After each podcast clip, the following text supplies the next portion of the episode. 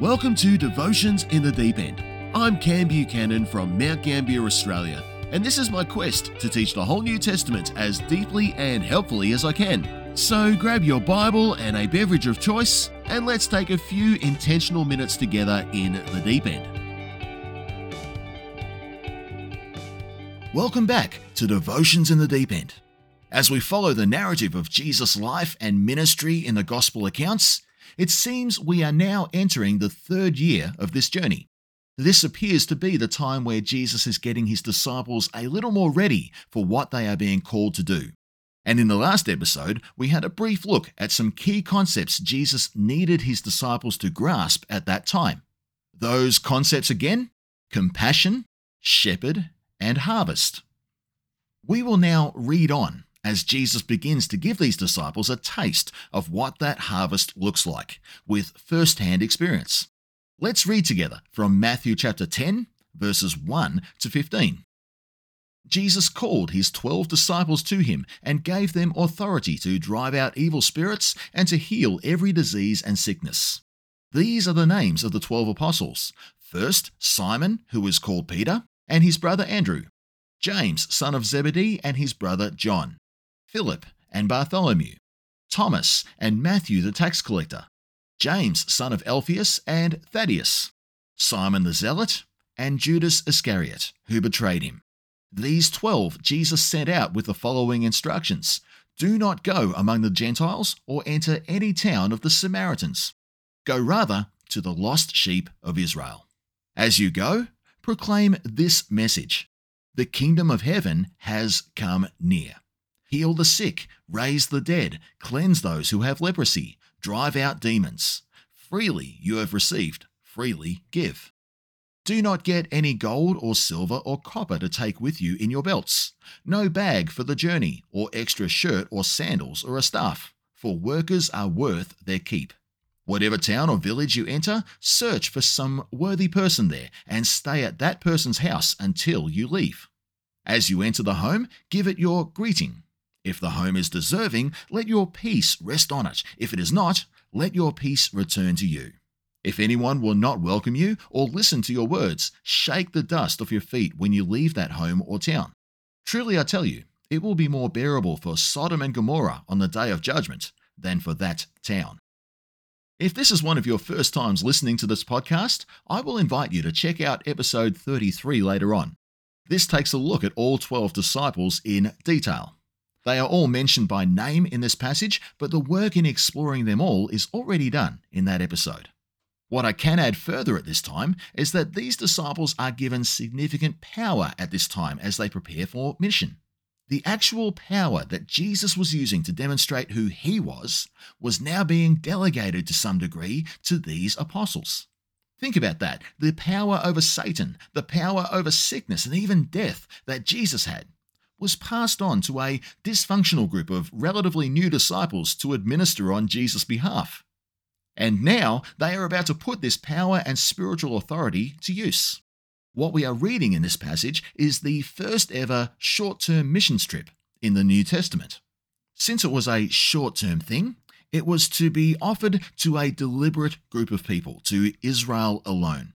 Those who, in Jesus' estimation, were a shepherdless flock at this time. These were people who would, to some degree, be softer to the message, people who would believe if someone actually told them the truth. This was, of course, not the end game of Jesus, and we see ever so clearly through later scriptures that the whole world was going to be reached out to at some point. However, these Jewish guys who had been thrown together from all sorts of backgrounds weren't quite ready for that just yet. This trip was clearly intended to be done in short bursts. The idea of not taking extra clothing or sandals or a food bag was all about being in the safety of townships and villages come nightfall. It was intended that they would be looked after and they would see the hand of God at work in and through them throughout the whole time they were on the road.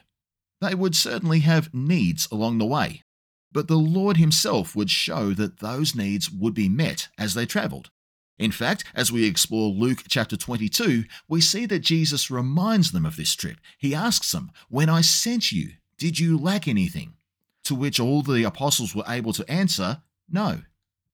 And as they are being commissioned into this mission trip, they are given a key message the kingdom of God is at hand. Again, this is the same message that Jesus has been preaching. Not only are the disciples being given Christ's power, but they are also being given Christ's message. For a year or so, the disciples had been hearing Jesus talk about this one key element to a people who had been eagerly anticipating the arrival of that very thing. Jesus was in effect speaking in an entry level way right into the middle of their theological context. Believe it or not, this subject was being talked about over a beer at their taverns and over the Galilean dinner table, in addition to religious and political circles. To Israel, this was a really big deal and pivotal to their understanding of God. We've already heard how messianic expectations were running at fever pitch back then. The disciples were on a not yet completed journey through that theological understanding themselves, and now they were being sent to journey with others about the same thing. Their lessons would be identical to the ones Jesus himself used. And finally, in this passage, we see the disciples are given some very clear guidelines to ensure their personal mission effort was done in a God honoring way. In particular, Jesus tells his disciples to find an honorable house and don't depart from it until they left town. In the Jewish context, it was common for well meaning people to put up fellow Jews who were passing through their town. Jesus and his disciples lived that way and they enjoyed the hospitality of many. This was an intimate thing which could create a special bond which both parties would value greatly. Jesus told the disciples to enter a town and find the first good people who would take them in. This had nothing to do with financial status or anything, but about the state of their hearts towards them and the kind way they would be treated. And they were instructed to stay with that household until their time of ministry in that village was complete even if a bigger or richer house down the street presented them with a better offer. Jesus then goes on to say this if you leave that house through their rejection, not yours, leave the judgment to God. Jesus says here to shake the dust off and move on. Traveling rabbis were known to shake Gentile dust off their feet before they walked back into Israel in an attempt to keep the foreign and the sacred apart. In Acts 18, we read that Paul shook his clothes in front of a Jewish crowd in Macedonia because of their rejection of the gospel, and he moved on to the non Jews in that region instead. He proclaimed his innocence before God and simply looked for a more noble ear to preach to. So, as this mission trip begins, the initial instructions to Jesus' disciples are this Walk in the power and authority you now have in me proclaim the same message you have heard directly from me, and engage with people in the same way that you have done with me. If a home is open, proclaim peace on that home, and stay till it's time to go. If a home or indeed a village is not responsive, shake it off, move on, and let God deal with them. There is more instruction from Jesus to consider in this commissioning time, but I'm going to deal with that in the next episode. For now, let's reflect on these initial things together. When I introduced this idea of a short term mission trip at the start, I knew that this might immediately conjure up ideas of going to remote locations and doing some sort of missional work elsewhere. I personally engage in these projects myself with my congregation, with some great friends being made particularly along the Thai Burma border. But what if we looked a little closer to home as we consider this topic? What if you saw your own neighbourhood as an opportunity for short bursts of missional activity? It's relatively common for churches here in Australia to essentially commission their congregations into mission each and every Sunday. One common way this is done is with a sign in the car park or even the church foyer that alerts those leaving the premises that they are now entering their mission field. If we relegate mission to something we do everywhere else but where we live, our Christian expression, as well as our local neighborhoods, will suffer. So, as Jesus commissions his disciples to initially reach their fellow countrymen, I wonder if you could read it the same way for yourself also. You have been commissioned to mission in your own context and location. So, with this established, let's consider the other things Jesus says and does here. First, are you walking in the power and authority that Jesus has given you in order for missional activity to flow well from you? In Acts chapter 2, we are shown that the Holy Spirit descended on the church for the purpose of empowering them for mission. We've also been reminded earlier in our study of Jesus' ministry that if we ask the Father in heaven for the Holy Spirit, He will answer that prayer. Dare to ask, then dare to walk. Second, are you aware of the message Jesus has for you to share?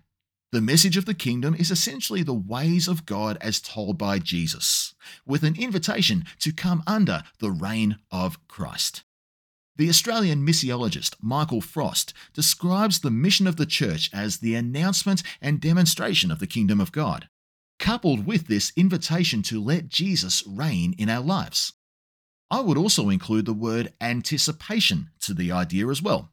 1 Corinthians 13 tells us that God's perfection of all things is coming, and our own growth to maturity is an anticipation of our perfection in this kingdom. And as we consider our message, are we also aware of the questions of the world around us? In the first century, the kingdom of God was a hot topic in every setting. How might the message of the kingdom merge with conversations now in your local context? How can this message speak to the spiritual questions of those around you? How can it speak of hope in a world that is increasingly uncertain? And finally, what might stick with one house mean for you in your local context? Let's face it, our short term missions endeavours are probably not needing that sort of hospitality. But there's a few good principles to take from this. One principle is this the first person to show interest or engagement in your message is the one you need to stick with for a significant portion of time. If you are angling for somebody with seemingly better prospects in your estimation for any reason, don't do that. If someone is open to the gospel through your influence, no matter who it is, treat this with the sacred respect it deserves. Your faithful presence in that setting is proclaiming God's peace on them, and it will be fruitful if you stick at it. Another principle is this it has been said by some scholars that the house these disciples were able to rest in would become a base for their mission in that region. Our local expression is unlikely to utilize homes in this way since we have a home of our own to rest in. However, I did get to thinking over this, and I asked myself a question is there a place today that serves as a home base for modern missionaries committed to reaching their local village? Is there a place today that sent disciples like you and I can go and recharge in safety while rubbing shoulders with people who believe in us and are committed to our shelter, our rest, and our nourishment? To me, the local church is certainly designed to do that. So, in light of that, let me encourage you to lean into your church community as a place of peace which gives you rest and a helpful base for mission. And if your habit is to hop from one to another on a semi regular basis, can I encourage you to stick with one solid community? Your local missionary endeavours will actually flourish when you do that. So, as we end this episode, let me remind you that you are a sent person, commissioned for mission. The nations might not be your destination, but your local shepherdless community certainly is. Walk in power, use all of the message of the kingdom you know, and commit yourself to learning more as you go. And stick with the task as long as people are open to hear. And if you do get rejected, that's okay. Quietly and without ceremony, simply shake the dust off and move on to other, hopefully more open hearts. Let God deal with those who don't want to hear just yet. Thanks for tuning in. To learn more about this podcast and other ministries I'm involved in, go to my new website, www.ministryinthedeepend.com.au. You can also find me on Facebook, Instagram, and even YouTube. So please like, follow, subscribe, connect, and comment wherever you can. I'll look forward to catching up next time. See you then.